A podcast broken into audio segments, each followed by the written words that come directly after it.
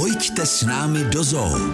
Nachádzame sa v blízkosti hlavného vstupu do našej zoologickej záhrady, pretože dnes si predstavíme zviera, ktoré uvidíte ako jedno z prvých, keď do našej zoo vstúpite. Zároveň toto zviera patrí k najväčším obľúbencom našej zoo medzi návštevníkmi. Preto nám občas príde zvláštne, že mnohým ľuďom robí problém zaradiť ho do správnej skupiny zvierat. A tak jsme o našich suvikatách už slyšeli, že jde o opice, kfečky, sisly nebo sviště. Málo kdo však suvikaty zařadí správně. Jde totiž o šelmy, konkrétně o šelmy promikovité a v naší zoologické zahradě by jim byly nejblíže příbuzné naše hyeny žíhané. Čo však každý vie je to, že surikaty pochádzajú z Afriky. Konkrétne by sme ich našli na juhu afrického kontinentu, kde obývajú suché oblasti, púšte a polopúšte. Ve volné přírodě tvoří surikaty kolonie až o 30 jedincích a takhle velká skupina žije na ploše asi dvou fotbalových hřišť. Ve skupině mají surikaty velice pevně danou hierarchii. Majú nielen pevne určenú hierarchiu, ale aj svoje role v skupine. První a nejdůležitější je ve skupině takzvaný alfa pár. To je dominantní samice a dominantní samec.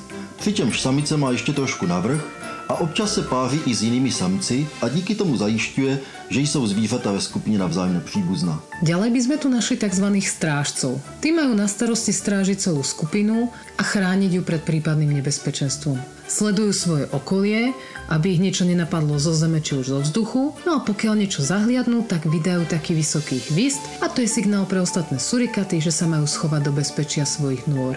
Tito suvikati strážci jsou vlastně ty nejnápadnější suvikaty v zoologických zahradách i v těch dokumentárních filmech. Jsou to ta zvířata, která panáčkují na nějakém vyvýšeném místě a neustále se bystře rozhlíží kolem.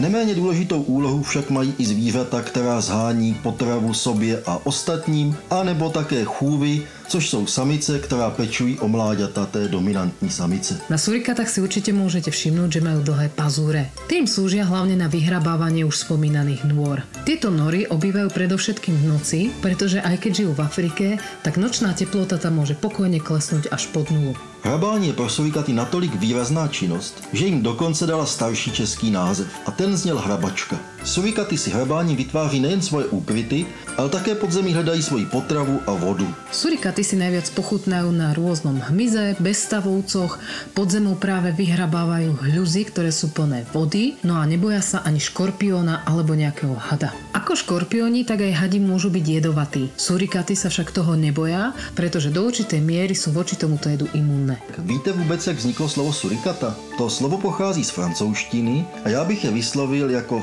suovis chat, což znamená myšokočka. A s týmto malým jazykovedným okienkom na záver sa s vami zo zoologickej záhrady lúči Sima a Martin. Au revoir. Pojďte s námi do zoo každou neděli po 11. hodině. Český rozhlas Vysočina. Žijeme tu s vámi.